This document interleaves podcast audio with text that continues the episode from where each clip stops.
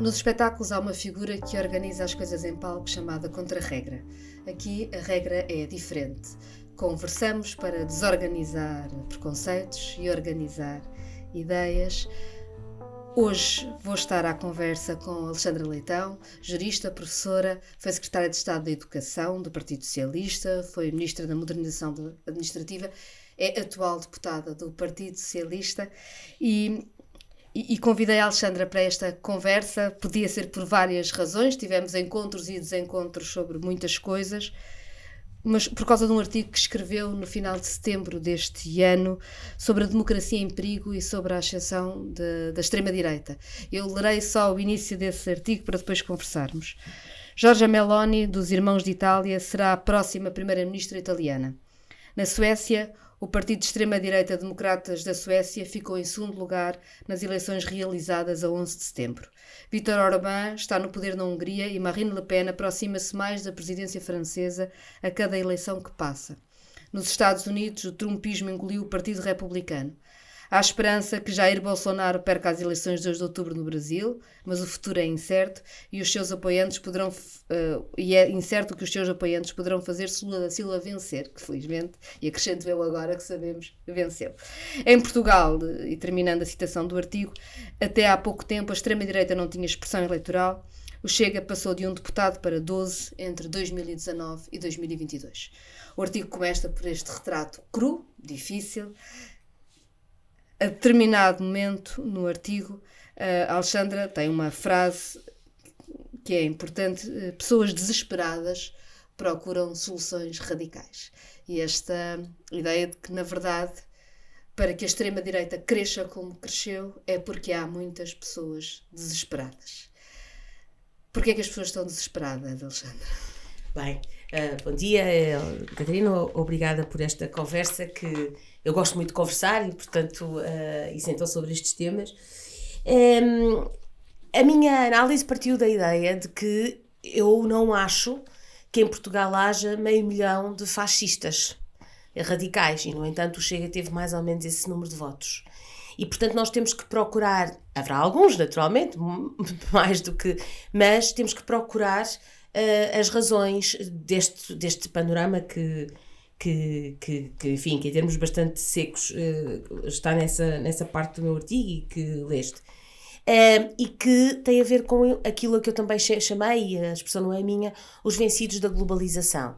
Ou seja, nós hoje temos uma sociedade uh, que. Um, em que o elevador social se perdeu bastante, na minha ótica, em que as pessoas, há um conjunto de pessoas que são, que ficaram para trás uh, numa evolução muito rápida que aconteceu, até por exemplo ao nível do digital, mas uh, do, do, ponto de vista sobretudo um, dos seus recursos, da sua capacidade de, de, de melhorar na vida, de ter uma vida melhor, melhor dito assim.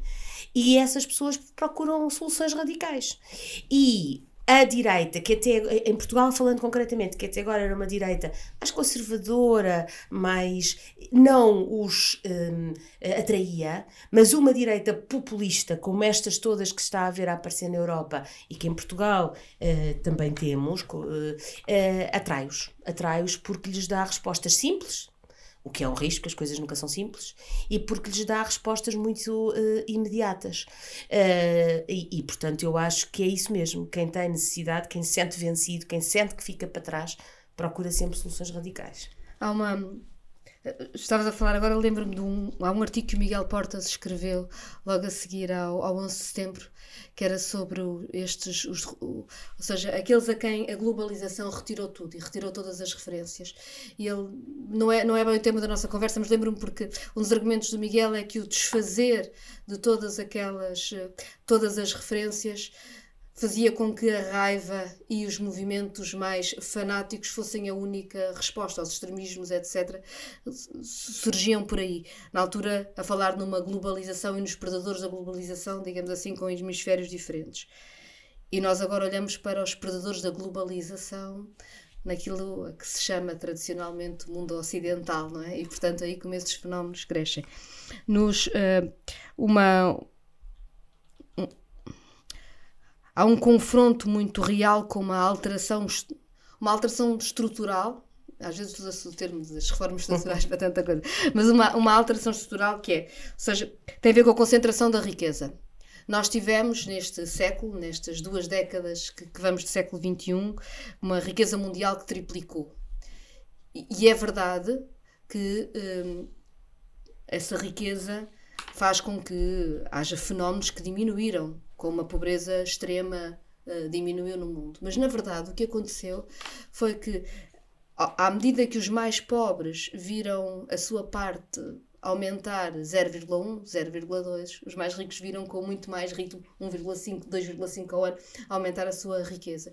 E este era um fenómeno que se via muito, por exemplo, nos Estados Unidos ou no Reino Unido, mas que a partir do início deste século se estende muito também aos, aos, aos países da Europa em que as questões como o Estado Social, os países da Europa com políticas mais definidas pela aquilo que se chamava tradicionalmente a social-democracia, ou seja, que tinham economias mais iguais, de repente esta concentração de riqueza chega a todo lado. É, eu acho que há um, uma tempestade a começar a tornar-se perfeita que resulta de um, um mix de três coisas. Por um lado, de alguma crise dos serviços públicos, que se vê muito em Portugal, mas que eu acho que não existe só em Portugal e para quem, como eu, acredita que os serviços públicos são uma forma de elevador social e uma forma de responder às necessidades que as pessoas têm de forma igualitária, em que as pessoas se sentem tratadas da mesma maneira, por isso têm que ser universais. E a falência deles faz o quê? Faz com que quem possa recorra a soluções privadas e uh, o fosso entre quem pode e quem não pode aumenta mais. Quando nós, quando nós sentimos que, não estou a dizer que eu o sinto, mas quando cria-se a ideia de que para ser tratado bem rapidamente precisamos recorrer a um serviço, a um médico privado, e uns podem e outros não, ou de que os nossos filhos são melhor uh, uh, educados no sentido escolar do termo, se eu puder pagar, se se puder pagar uma escola privada, isto faz aumentar o fosso entre quem pode pagar e quem não pode. E eu não estou convencida que seja assim, mas é a percepção que as pessoas têm. Primeiro aspecto. O segundo aspecto tem a ver com uma certa ideia de que o modelo de crescimento económico tem que ser um modelo assente uh, numa criação de riqueza por privados. Para isso é preciso, de certa forma, uh, uma certa desregulação do mercado e essa concentração da riqueza. E isso depois tem consequências ao nível da distribuição da riqueza. As pessoas sentem que aquela velha coisa que as pessoas diziam, que eu já ouvi o meu avô dizer, que os ricos estão cada vez mais ricos e os pobres cada vez mais pobres. E isso sente-se é muito, que é real. Porque o modelo de criação de riqueza é um modelo assente nessa ideia.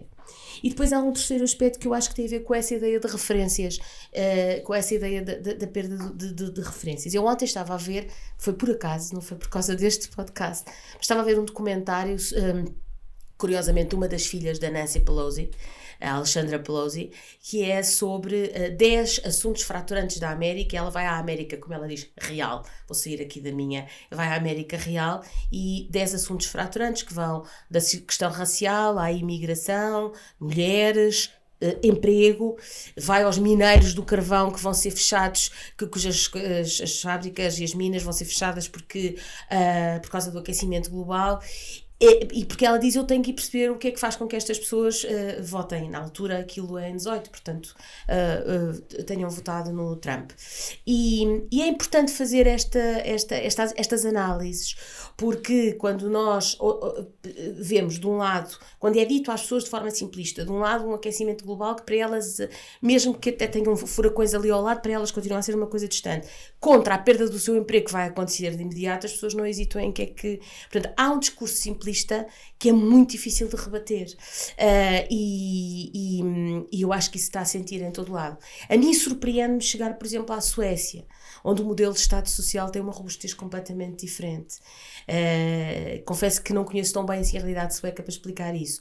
Agora, no sul da Europa, uh, tem muito a ver com estas ideias. Serviços públicos que, caval que, que não ajudam a diminuir o fosso entre ricos e pobres uh, uma distribuição de riqueza cada vez mais. Um, Uh, em, em, que não se contraria a concentração da riqueza e essa perda de referências. Eu há bocado falei do digital, eu sou favorável, naturalmente, o ponto não é esse, mas às vezes, quando a pessoa chega a um sítio e já só aceitam cartões, eu penso nos idosos, eu penso. Eh, quer dizer, há aqui uma certa perda uh, de, de, referências que, que leva à, à tal adoção de soluções, uh, de, de, soluções mais radicais. Mas no teu artigo, a determinada altura, dizes que temos de pensar o que é que. Como, temos de pensar o que é que se anda a fazer até agora. E o que eu me pergunto é na verdade, tanto a fragilização dos serviços públicos como a concentração de riqueza estão, e agora para falarmos da Europa, associadas a opções que são feitas uh, do ponto de vista, digamos assim, da ortodoxia europeia, do que se considera o bom orçamento, dos mecanismos que se consideram normais para o equilíbrio das contas públicas e até dos mecanismos que consideram necessários nessa, no mercado livre, nessa concorrência de, de que falavas. E que, se, e que permanecem, ou seja, ou que se agudizam nos momentos de crise. Porque, paradoxalmente, Embora a União Europeia, em cada crise, diga que suspende as suas regras orçamentais para permitir aos países terem políticas contracíclicas, essas políticas contracíclicas que, aliás, defendes no, no teu artigo, quando, quando fazem, na verdade só suspendem. E, portanto, fica a ameaça de que as regras voltarão. E o resultado objetivo em cada uma das crises é que, em cada uma das crises, os serviços públicos ficaram mais fragilizados e que a concentração de riqueza aumentou. Eu estive a ver quando, em, quando foi da, da crise financeira internacional, eh, por volta de 2008, e depois tivemos todos os períodos das, das troicas, nos seus vários formatos, uh, uh, na Europa também, essa concentração de riqueza foi real. Foi muito real na Europa, foi muito real uh, em todo o mundo. Com a pandemia, a concentração de riqueza acelerou. No período da Troika, os serviços públicos ficaram desprotegidos. No período da pandemia, os serviços públicos voltaram a ficar desprotegidos, ainda que se dissesse que as regras se suspendiam e que as regras, eh, enfim, por causa disso, havia algum tipo de resposta. O que quer dizer que a cada crise que se vai passando, a incapacidade de pensar, a incapacidade de repensar o que se está a fazer, que era o que tu fazias no artigo, parece acelerar a concentração de riqueza e parece acelerar os serviços públicos. E agora isto já é uma matéria objetiva, certo? Já não é uma questão um, de fé. Isso foi muito evidente na Troika, não é? No período que, que foi de Troika para nós, mas que também foi para outros países da Europa. Naquele período da crise aguda, Uh, do qual eu acho que muitos países ainda não recuperaram totalmente, uh, fruto de uma ortodoxia, eu até quase diria de uma hiper-ortodoxia que a União Europeia impôs. Na verdade, a quando da, da segunda crise, completamente diferente da anterior, da pandemia, a, a imagem que passou, e eu não sei até que ponto é porque que isso, apesar de tudo, não. porque é que teve o resultado que estavas a dizer, quando na realidade a imagem passou, e, e até algumas medidas foram um bocadinho diferentes, ou seja, dá, deu até ideia de que a União Europeia tinha aprendido alguma coisa com uh, uh, o período da Troika. Uh, houve emissão de dívida conjunta, houve até, até, eu sei que é muito alátera, mas até a compra conjunta de vacinas foi uma, uma lógica solidária, foi uma lógica que, que foi diferente do que tinha acontecido no período anterior. E portanto, eu até acho que o Draghi teve uma atitude diferente, quando esteve lá também uh, emitiu dívida, ou seja, eu até acho que se aprendeu alguma coisa, que a União Europeia aprendeu alguma coisa com uh, aquele período 2011-2015, que em Portugal correspondeu a esse período e o que se passa depois é que, primeiro é só suspensão, certo?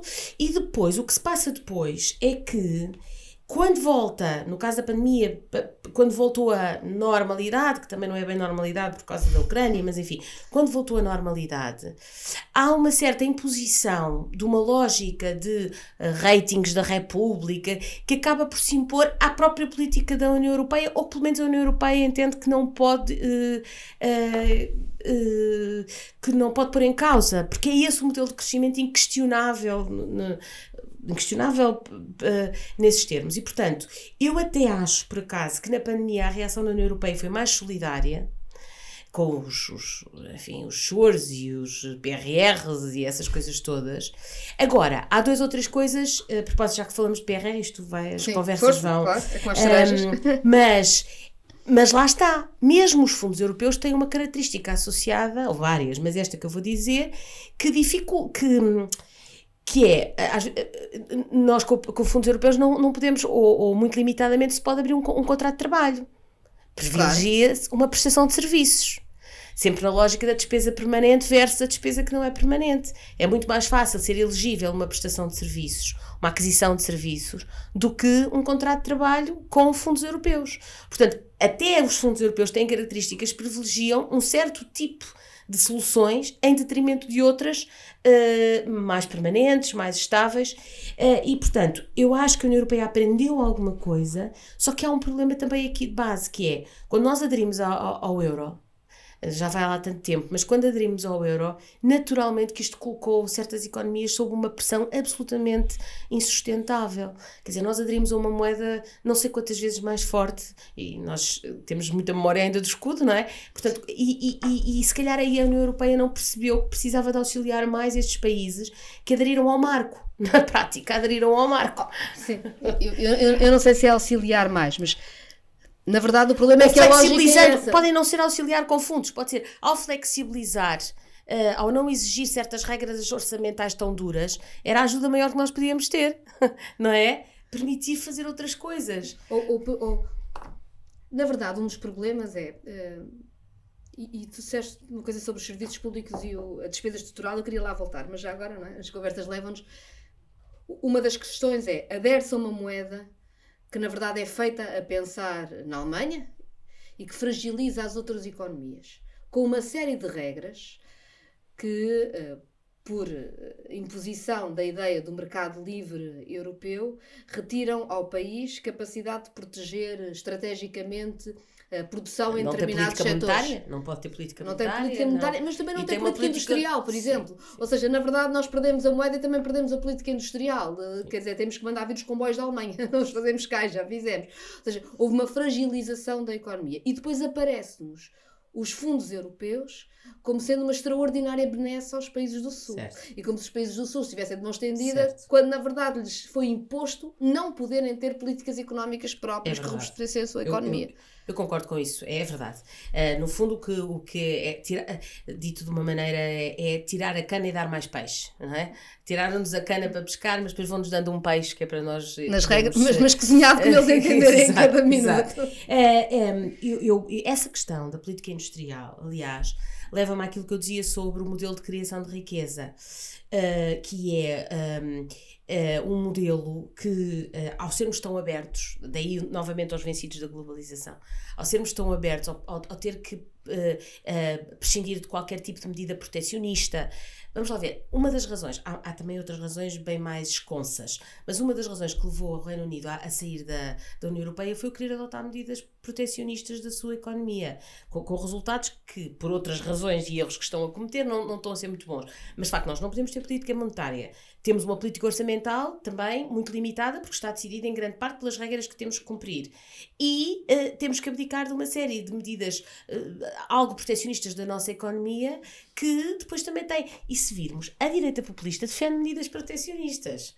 E, e, portanto também tem Sim. às vezes um discurso não é que não é a direita liberal é a direita uh, prote, uh, claro. protecionista ou seja uh, e portanto nós temos que poder fazer despesa nos serviços públicos. Os serviços públicos, se os serviços públicos perderem qualidade, tornam os serviços públicos para pobres.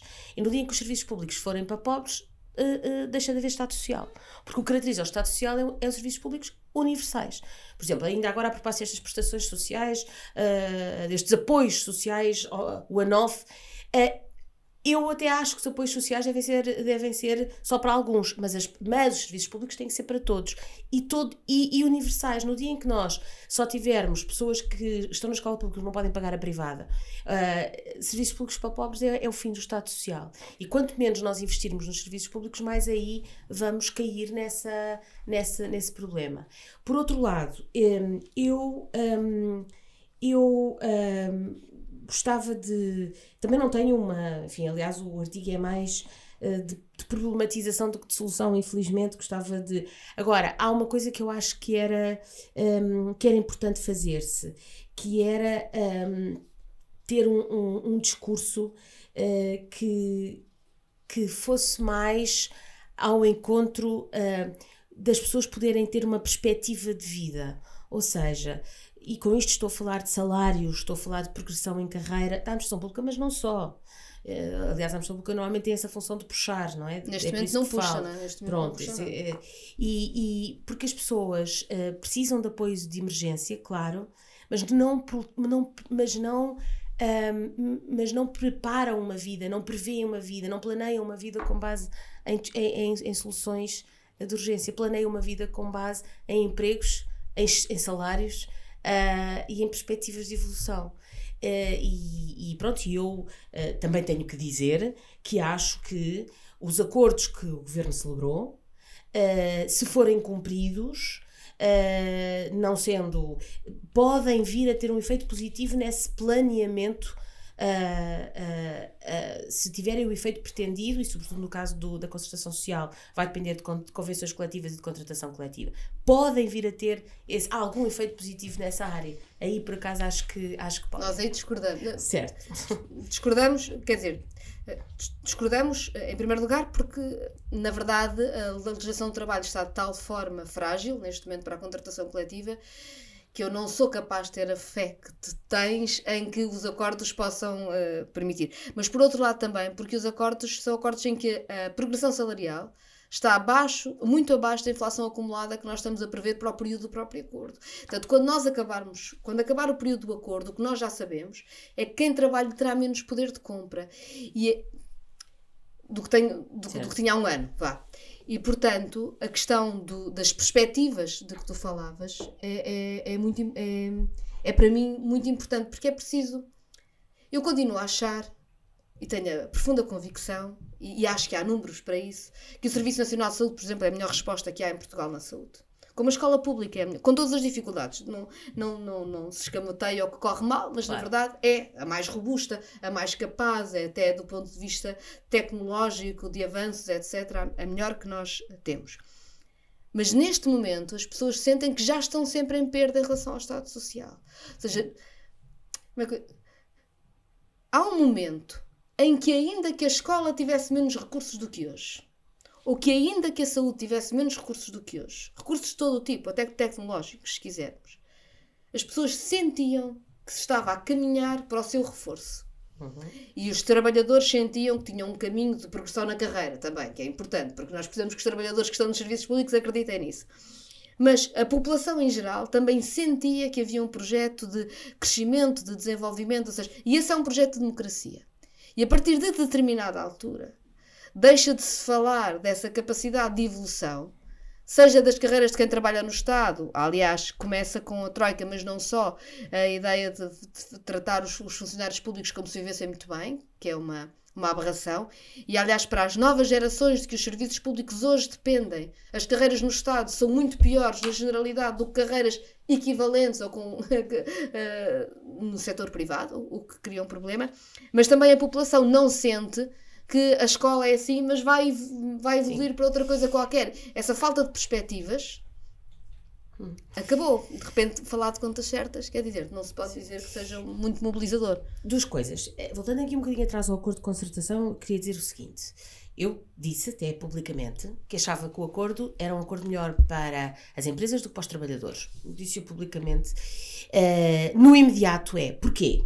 Porque a parte que está relativa aos trabalhadores depende, exatamente, de uma série de uh, acordos ulteriores de uh, concretização através de, de, de, contratação coletiva e, de facto, a nossa legislação laboral é uma legislação que não privilegia a, a contratação coletiva. Isso foi um erro, a meu ver, do, do governo, até a contragosto com o que o próprio governo tinha, ou pessoas de, da área do PS tinham dito em momento anterior, e isso para mim é um erro, uh, disse-o. Uh, onde devia dizer quando tive a oportunidade de o dizer, e agora digo publicamente sem nenhum problema, porque sem convenção, sem contratação coletiva, os trabalhadores estão desprotegidos, totalmente desprotegidos. E basta perceber e olhar para o poder que, apesar de tudo, os sindicatos têm na administração pública e, os poderes, e o poder que os sindicatos não têm no, no, no privado. Uh, os sindicatos que ainda têm algum peso, porque nós não temos, cada vez mais a indústria não temos, onde eram sindicatos não temos praticamente. Não temos, uh, temos as coisas desgarradas e, portanto, esse é de facto um grande problema. E aí voltamos à desregulação,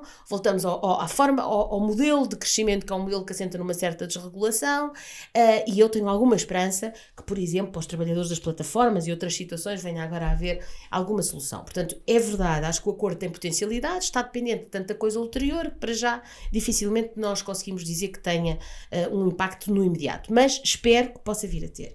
Segundo, segundo aspecto, um, ehm, É verdade que com a inflação que estamos a ter agora, e mesmo que ela venha a, a parar, os salários, os preços não vão baixar. Não é? claro. Os preços, se quando voltarmos a inflações normais, significa que vai, vão deixar de crescer. Mas os preços, em princípio, nunca baixarão. E, portanto, sim, nós temos neste momento uma perda acumulada na administração pública que faz com que as pessoas da administração pública estejam revoltadas. Porque é uma acumulação que vem de 2011. Eh, e nunca conseguimos reverter isso. Mas a pandemia teve aqui um efeito terrível e com a vontade de ter coincidido com o período em que fui exatamente ministra dessa área, também devo dizer aqui uma coisa. Nós, na pandemia, entramos num ponto em que os únicos que não perderam os seus, os seus rendimentos foram os, os trabalhadores da administração pública. Por facto, as lojas, os trabalhadores da administração pública, mesmo quando os serviços públicos tiveram que fechar, não perderam salários, ao contrário das pessoas das, da, das, das lojas que foram para layoff, e ao contrário. Ou seja, também se criou uma situação em que uma certa perspectiva de progressão salarial da administração pública que havia não pôde ser levada a cabo, porque era, foi um bocado em contraciclo quando chegámos ali àqueles dois anos. É verdade, aqueles dois anos foram anos em que ficou tudo em stand-by e em que se olha, pronto, estes também uh, de facto não progredem, mas também não perdem, porque durante a pandemia continuam a ganhar. Uh, e portanto criou-se ali um ambiente muito uh, avesso não é? Avesso, a que essa progressão se pudesse ter feito num momento em que não havia a inflação que há agora, em que, portanto, cobrir e ir além era mais fácil. Dito, uma última coisa que tem a ver com isto. É, às vezes as pessoas esquecem-se que a qualidade dos serviços públicos está diretamente ligada às carreiras e aos salários dos trabalhadores que neles trabalham. Portanto, investir nos serviços públicos é sim construir, construir edifícios onde eles funcionam, é melhorar as condições das escolas, é ter computadores nas escolas, é melhorar uh, os hospitais, mas é também dar condições aos que lá trabalham. E portanto, e, e depois não é só condições, nós, uh, há outros aspectos que agora obviamente levar-nos iam mais longe, como porque é que há tanta falta de médicos, porque é que há tanta falta de professores, enfim, a questão quer num caso, quer no outro, se calhar começa logo no ensino superior, mas isto para dizer que eu acho que essa percepção de que as coisas não estão a ir para melhor uh, não se inverteu desde a Troika, francamente. Ou melhor, eu acho que houve ali um período em que se inverteu, por acaso acho que houve um período em que se inverteu. Eu acho que há um período, uh, talvez entre 2016, 17, 18, em que se inverteu um bocado isso. Acho que as pessoas tinham essa perspectiva e depois, por várias circunstâncias, às quais a própria pandemia também não é alheia, e depois a seguir as pessoas voltaram a sentir que já não se estava a ir nesse caminho. Eu acho que há razões do Partido Socialista ter decidido. Acho que há muitas razões. Ter decidido um outro caminho. Razões. Mas, mas eu, eu, eu, estava a ouvir-te e a pensar, na verdade, quando estamos a falar de pandemia, nós, ou seja, o discurso político e a decisão política acaba por ficar refém, sempre, do puxar para baixo. Ou seja, nós na pandemia tínhamos um problema, não podíamos alterar as carreiras da função pública. E então estávamos a puxar para baixo a função pública porque no setor privado havia problemas. Mas na outra, na esfera que não era a esfera só do Estado, não, não foi feita, não, não foram tomadas medidas diferentes, estruturais, para a economia, que equilibrassem, digamos assim, que trouxessem justiça social. Nós deixámos que os empregos destruídos com um determinado salário fossem substituídos por empregos criados com um salário mais baixo, apesar de, de, de, dos apoios. Eh, e, sobretudo, não se mexer na estrutura da economia, porque quando nós vamos ver o que é que aconteceu, continua a criar-se riqueza mesmo durante a pandemia. Nós temos um ano em que efetivamente os PIBs baixam todos, mas depois desse ano em que, em que todos os PIBs baixam, Deixa de ser assim, deixa de ser assim, mas na verdade quem vivia do seu trabalho foi quem perdeu o emprego, nunca recupera, ainda que o resto da economia recupere. E isto, crise após crise, faz algo como nós há 20 anos discutia-se, ou seja, Antes de começar este milénio, discutíamos que uh, eh, 10% da população tinham mais de metade da riqueza mundial. Agora, quando vamos ver os estudos, já se está 1% da população tem quase metade da riqueza mundial. Portanto, esta concentração aconteceu. Sim, é mundial, não é só cá. Sim, ou seja, na verdade, cada momento conjuntural puxa para baixo numa, numa visão de longo prazo em que nunca se alteram as regras para combater esta concentração. Infelizmente, os momentos de crise tendem sempre a criar um, concentração da riqueza. Acho que se nós olharmos para trás até nas guerras mundiais isso, isso aconteceu. Uh, e, um, e o que se e nós ainda por cima em Portugal estávamos a, a, tá, temos esta questão eu não, não, não, não diabolizo nunca nenhum setor mas temos esta, esta coisa muito assente por exemplo, ontem eu via uh, uma coisa em que se falava disso. Uh, temos esta coisa muito assente no setor terciário, em especial no turismo, que é uma, uma atividade económica assente em baixos salários, que é uma atividade económica que não produz grande riqueza porque não é do setor produtivo, quer dizer, nós tínhamos que ter mais indústria, mais uh, setor mais produtivo, até por uma questão, até de, de alguma soberania alimentar, etc. E nós abdicámos muito disto, então nós somos um país muito aberto mesmo, não é? Pela nossa, e isso, uh, uh, e isso faz com que importemos algumas coisas, importemos não é produtos agora, importemos esse, esse, esse tipo de concentração da riqueza que era menos real antigamente. eu uh, acho o seguinte: eu acho que eu percebo, e sempre disse isto, também não vou, a importância de nós uh, termos alguma cuidado uh, no déficit, na dívida pública. Temos uma dívida pública muito elevada, Uh, tivemos tradicionalmente déficits uh, muito elevados, isso depois tem um conjunto de consequências, eu não sou economista, mas financeiras e económicas que está demonstrado que depois acaba por criar situações de crise onde novamente os mais necessitados, os mais pobres, têm mais dificuldades. Dito isto, é preciso ir sempre equilibrando esse objetivo com outros dois objetivos o objetivo de investimento público e o objetivo de devolução de, riqueza, devolução de rendimentos, agora já nem é devolução, de criação, de distribuição de, de riqueza. E eu acho que uh, esse equilíbrio nem sempre é tão equilibrado assim. Nunca escondi que preferia um equilíbrio mais equilibrado entre estas duas coisas. Uh, uh, uh, que não posterga a primeira totalmente, acho que isso não pode ser, mas que em situações em que até há alguma folga, sendo que o conceito de folga é discutido, há quem diga que quem tem dívida pública nunca tem folga. Mas aí é que entra o ponto. É aquela coisa de dizer assim: enquanto eu dever dinheiro, eu tiver uma dívida, um empréstimo para casa, não invisto na educação dos meus filhos. Não. Eu tenho que investir na educação dos meus filhos, mesmo que assim só pague um bocadinho menos do, do meu empréstimo para a casa. Não é? Porque se, se eu, para pagar o empréstimo da casa, não, não puser, não investir na educação dos meus filhos, são eles que vão sofrer no futuro. Houve um secretário de Estado do PS das Finanças que escreveu um livro que era, espero estar a citar bem, Não há consolidação orçamental sem crescimento económico. E, e, a questão é quando, se tenta, quando se tenta fazer consolidação orçamental num cenário. Mas o problema às vezes é também para quem é que vai o crescimento económico. Claro. para não falarmos, ou seja, não falarmos de Portugal, porque podemos, nós ainda por cima, podemos ficar presas nas.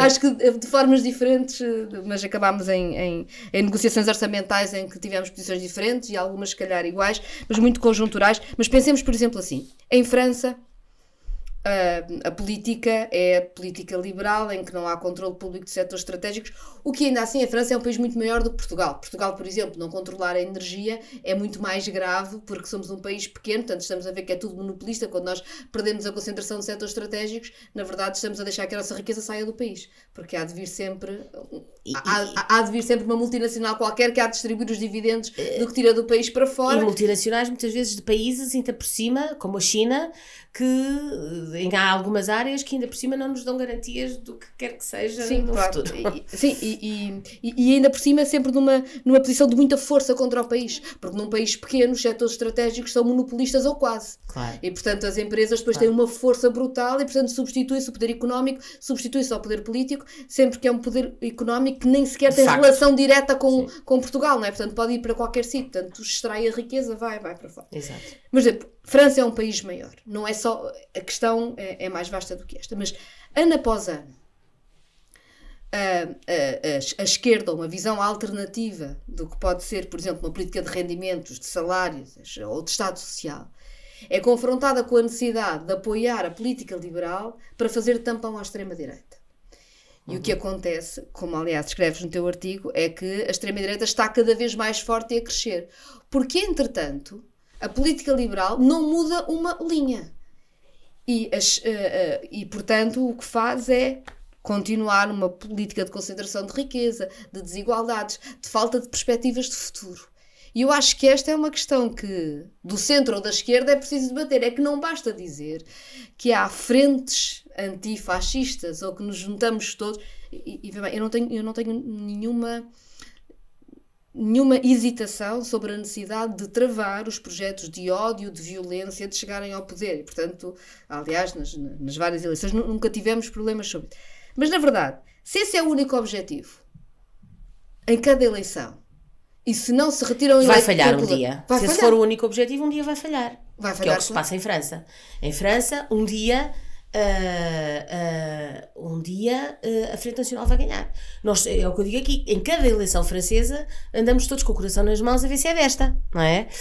Porque se optou por umas, enfim, por uma por uma solução de um partido único, centrão, não é?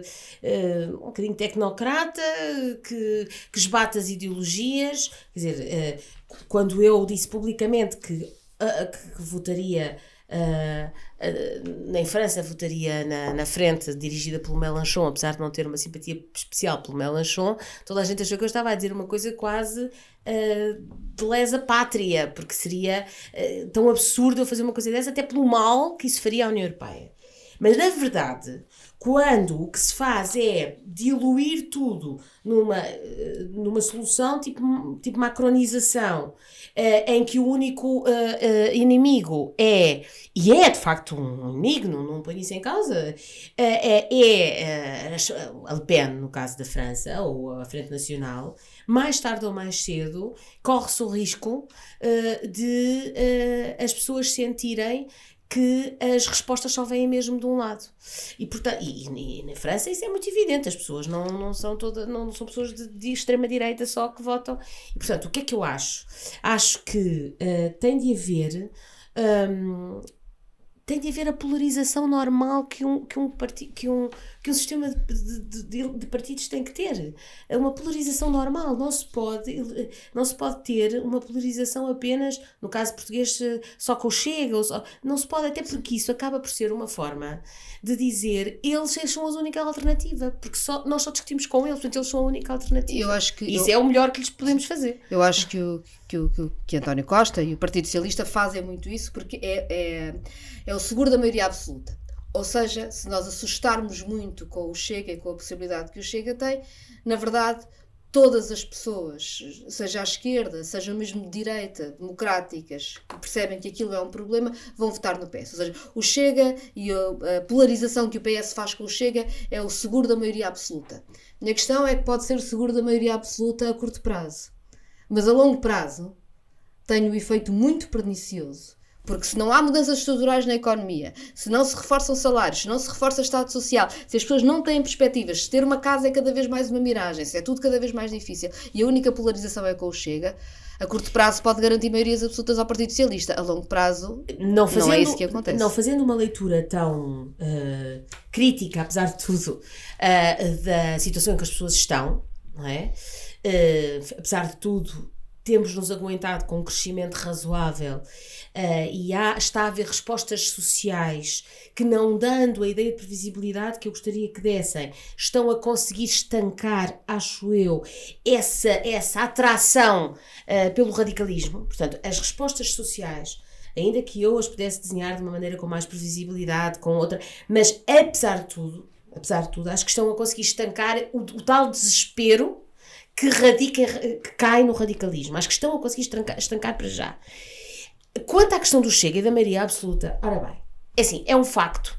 Todos nós vimos o que aconteceu em, em janeiro deste ano e acho que é um facto que a circunstância, por exemplo, de Rui Rio não ter sido claro quanto ao que fazia numa relação com o Chega, contribuiu para as pessoas ah, terem aquela ideia de ah, bom, então eu não quero que ele tenha sequer a possibilidade e depois as, aquelas eh, sondagens a dois ou três dias que davam quase empate também ajudaram e uma série de coisas. E por- agora, isso é um facto, foi isso que aconteceu nessa altura. Mas eu acho que essa, eh, isso não deve ser esticado demais. Já disse também, volto a dizer aqui, o PS eh, tem que. Eh, não deve polarizar com o Chega, Eh, deve eh, falar com quem tem que falar, com mais afinidades, deve polemizar com quem tem que ter menos afinidades. Eu tenho uma ideia muito concreta sobre com quem é que temos que ter mais afinidades. Agora, seguramente não deve reduzir tudo a uma luta com, com, com o Chega. Porque, não porque não se deva fazer essa luta, acho que nisso estamos todos de acordo, mas porque fazer deles o grande inimigo é provavelmente algo que a eles também lhes dá jeito. E portanto, sim, eu sou um bocadinho crítica dessa ideia de polarizar apenas, apenas com o Chega. Uh, uh, uh, dito isto, também, eu sei que isto não é provavelmente este o objeto, não é estarmos aqui a. Mas dito isto, também acho que o maior partido da oposição tem falhado um bocado na sua tarefa de chamar a si essa oposição. E acho que isso tem contribuído também. Portanto, não é só o Partido Socialista que tem aparentemente uma certa estratégia uh, de, uh, por, essa razão, de ser o, o, o, o, muro contra o Chega, não é? O não passarão, não é? Essa ideia.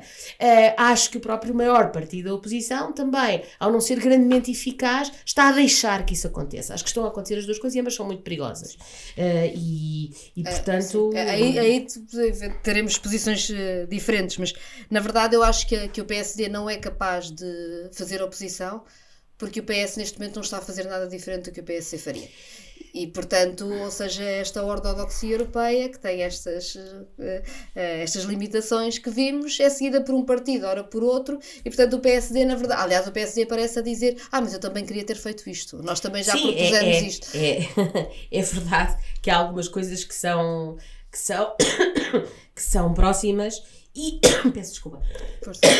E também é verdade que uma oposição assenta apenas na, na, na, polémica da corrupção e do caso e do casinho também não é, uma, não é uma oposição estrutural. Não se pode também só pedir reformas estruturais ao governo. A oposição também tem que ter uh, posições e, e, e uh, estruturais. Isso tem, tem faltado. Uh, e sim, eu, eu gostaria de ter algumas soluções menos de centro Uh, uh, mesmo que para isso fosse preciso. Uh, enfim, eu acho que em certo momento bateu-se um pouco o pé à União Europeia e, e acho que Portugal até teve aí um, algum papel durante a pandemia junto da União Europeia para tentar algumas soluções mais flexíveis e, e aquilo deve ser uma negociação muito difícil. agora, também acho que, um, que, que devemos ter uma postura mais afirmativa uh, relativamente ao tal equilíbrio entre aqueles três objetivos. Eu diria também que precisamos ter uma postura mais afirmativa sobre uma alternativa que nos dê perspectivas. Acredito também que nas várias, acho que de, de várias formas as democracias não estão fechadas nos nossos uh, discursos ou não estão fechadas no Parlamento, também vivem, e quando vejo forças eh, diversas a exigirem mudança, reside nelas a esperança de que haja mesmo uma alternativa e uma mudança, que seguramente não reside na extrema-direita, porque como nós sabemos, do ponto de vista do sistema económico e da concentração de riqueza, é como gostam. Mesmo que é agora digam outra coisa. Sim, mas isso tem sido provado. Nós uh, temos, vamos acabar a nossa conversa. Queria propor que conversássemos sobre uma coisa ligeiramente diferente, mesmo para acabar. Uh, chamamos isto e agora para uma coisa completamente diferente. Mr. Death is a Reaper. The Grim Reaper. Hardly surprising in this weather. para uma coisa completamente diferente, que não é, é de política, é sobre isso que falamos, é assim que nos conhecemos, aliás, é no trabalho. Um, quando sobre isto de. Nós temos a mesma idade, Uh, temos, uh, as duas tivemos experiência diferente, de, seja, Alexandra foi secretária de Estado, ministra, mas tivemos as duas a mesma experiência, julgo eu, de virmos das nossas profissões e das nossas formas de pensar a política, não necessariamente enquadradas do ponto de vista partidário, e portanto chegámos e, enfim, tivemos muitas aprendizagens ao é mesmo tempo. Quando eu fui eleita em 2009, Uh, ser, um, ser uma mulher eleita era em si uma questão. Já não sei quantas vezes ou quantas vezes é que não se respondia à pergunta sobre a conciliação da vida familiar, agora respondo menos, felizmente, mas também havia muita pergunta sobre se as mulheres não estavam só por favor por causa da lei das cotas, sendo que a lei das cotas nem sequer consegue garantir a porcentagem de mulheres no Parlamento que a cota obriga para a lista, não é? Como sabemos. Mas, enfim, eu, eu, eu dizia, à laia de provocação, que estava muito confortável e que só quando houvesse tantas mulheres incompetentes incompetentes em cargos de responsabilidade, como há homens incompetentes, é que tínhamos chegado à igualdade. Era uma forma de provocar. Acho que avançámos alguma coisa, acho que continuamos a ter uma sociedade que é violenta e desigual para com as mulheres, sabemos isso, vivemos aliás todos os dias com, com, com isso de formas eh, diversas e todas as mulheres do país e as, que estão mais vulneráveis de uma forma ainda mais violenta seguramente. Mas há uma coisa interessante sobre a política que eu fui aprendendo que é Uh, o problema não é só a presença das mulheres na política, e as mulheres são tão diferentes umas das outras como os homens, acreditam em coisas diferentes. é também que mesmo mesmo uh, aquelas forças políticas que defenderam cotas e defenderam representação, na verdade é preciso fazer um certo trabalho para que aceitem que as mulheres tenham opinião. Ou seja, as mulheres na política fica muito bem. Agora que a sua opinião contraria a dos homens, continua a ser muito difícil. Um, eu concordo com praticamente isso tudo. Eu sou a favor das cotas, sempre fui a favor das cotas. Nunca as vi como um. um até mulheres dizer isso, ou isso dizer, é um atestado de minoridade, parece que só chegamos lá porque. Não, não, não. Não. Uh, uh, é mesmo essa ideia de, dos homens. É, é, é, assim, os homens têm tantas outras vantagens que tiveram durante a história de, da política e do mundo que, francamente, há coisas que só se mudam por imposição. Aliás, eu que sou jurista também sei isto. O direito às vezes tem que andar à frente a puxar, a puxar. Uh, e portanto sou completamente a favor das cotas, na, na ideia de que quando isto tudo se evoluísse, um dia deixariam de ser precisas e continuo a achar que um dia deixarão de ser precisas. Uhum. Mas isto é para a presença, não é? E nós vemos que não é possível, e eu percebo que não é seja possível haver cotas, por exemplo, nas presidências de Câmara, nós continuamos a ter muito poucas mulheres presidentes de Câmara, porque aí, obviamente, tem que haver, a democracia tem que, tem, tem que prevalecer, e portanto, uh, uh, uh, e, portanto eu, eu, quanto a isso, acho que fazem falta. Eu nunca as entendi como uma, como uma diminuição das mulheres. Agora, a presença em número, que ainda é pouca, vamos ver, eu acho, aliás, que esta Assembleia da República tem menos mulheres do que a anterior, uh, e portanto, enfim, mesmo, mesmo a presença não é um dado adquirido, uh, mas acho que depois, naturalmente, uh, tem a ver com aquilo que é aceitável ou não é. Eu já disse uma vez já disse uma vez num, num, que uh, temos sempre aquele, uh, aquela coisa de se uma mulher fala mais alto está a ser histérica, se uma mulher fala mais alto ou, ou é um bocado masculina, oscila entre estas duas coisas. Eu, eu, disse, eu uma vez estava a ver um documentário sobre o Putin em que lhe perguntaram se ele não se. Acho que era o Oliver Stone que lhe estava a perguntar se ele não, não havia dias em que as coisas lhe corriam pior. Ele disse: Não, eu não tenho dias em que me corram as coisas pior porque eu não tenho esses dias, porque não sou mulher. Portanto, no fundo é a visão. É a visão. Portanto, sim, acho que quando uh, uma mulher se torna uh, mais incómoda, mais assertiva, uh, isso é tratado de forma diferente do que quando, quando é um homem. É menos tolerado. E pode gerar muitas vezes respostas e reações mais desagradáveis do que quando é do que entre homens, francamente. acho isso, acho isso. Acho que isso acontece assim fora da política, acho que acontece muito especialmente dentro da política.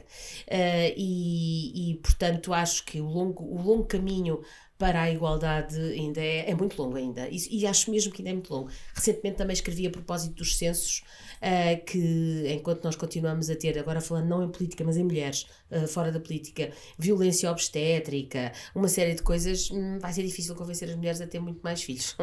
Portanto, há, há muitos aspectos que têm a ver com o tratamento das mulheres que, que as famílias monoparentais são essencialmente mulheres, enfim, há a muitos pobreza dados, é essencialmente a pobreza feminina. é essencialmente feminina, há muitos, muitos dados e acho que a política aí não, não é diferença e tem-se andado mais na, na, representação propriamente no, no concreto da Exato. alteração. Eu também acho que é um passo, atenção, um passo Sim, sim. importante. Opa. Havendo mais, há mais a falar, há mais, porque há mais que vão dizer que não, mesmo que não sejam a maioria, e portanto quanto, a, a, a quantidade gera sempre.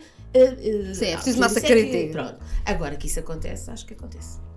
Obrigada, muito obrigada, Alexandre. Muito obrigada eu. A produção deste episódio contou com o apoio de Ana Mendes, Fabiano Figueiredo, João Corvelo e Miguel Bordal. A música é de João Martins. Podes subscrever o Contra-Regra no YouTube, no Spotify, na Apple Podcast, na Google Podcast ou na plataforma de podcasts que utilizes.